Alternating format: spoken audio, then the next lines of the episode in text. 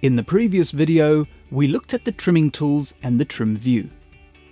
The trim mode was primarily focused on trimming transitions and cuts in the sequence. Another trimming tool you will use is slipping. This is when you don't want to adjust the transitions of the edit, but instead change the timings of the media in the segment.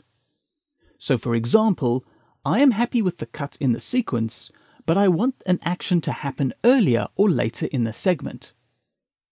Even though I'm still in select mode, I can hold down S and quickly roll the footage in the segment to find the frames I am after. For quick adjustments, this is fine.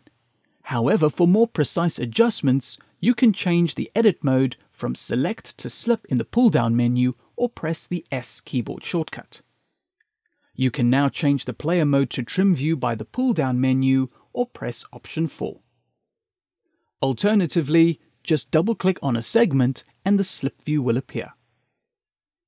In the center two viewers, you have the first and last frame of the currently selected segment. The view on the left is the outgoing frame of the previous segment. The viewer on the right is the incoming frame of the next segment. This allows you to see continuity between the incoming and outgoing frames as you slip the middle segment. You can now slip the segment by clicking and dragging on the segment in the sequence. Or you can also click and drag in the viewers to slip the media. As a side note, when slipping a segment, it doesn't matter if ripple is on or off, as slipping is never affected by the ripple operation.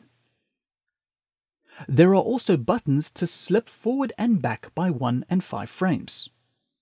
You can also use the comma and full stop keyboard shortcuts to slip the media by one frame forward or back. For numerical slipping, if you have a keyboard with a number pad, all you need to do is type plus 4, for example, and press enter, and the segment will slip by 4 frames. If you don't have a keyboard with a number pad, you need to hold Shift Option and double click on a segment to bring up a trim calculator.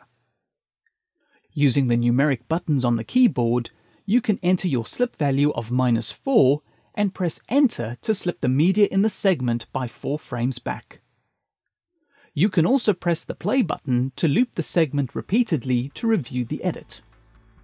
During playback, you can press the comma and full stop keyboard shortcuts to slip the footage by one frame and Smoke will play the cut again with the new offset. Just stop the playback to exit the player. To move around to different segments, just double click on them and the view will change accordingly. To exit the trim view, just switch back to the select mode by pressing the A keyboard shortcut. In the next video, we will look at one more trim mode known as sliding.